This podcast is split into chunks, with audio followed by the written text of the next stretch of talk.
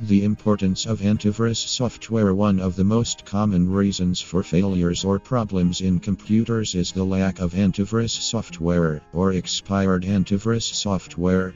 It is an issue which is often overlooked and has dire consequences for the unfortunate computer owner.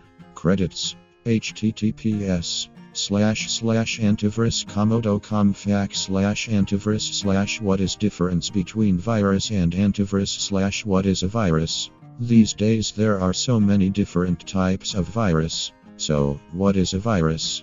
A virus is usually hidden and can do several things as it relates to the health of the computer. A few examples are provided below.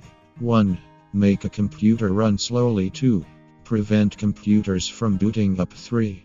Damage parts of the system or amend how the system operates without the owner's knowledge 4. Be used to steal personal details 5. Move from machine to machine on a network 6. Attack other machines using machine as a host 7. Send out unauthorized messages so, like a human virus, a computer virus can be dangerous and possibly infectious to other computers. They can be spread between computers and can also be transported via email. It is not limited to software, however, as they can also be transported via USB drives and other types of media. Where does a computer viruses come from? Computer viruses are usually malicious computer programs written in order to damage other people's machines or steal information or even cash.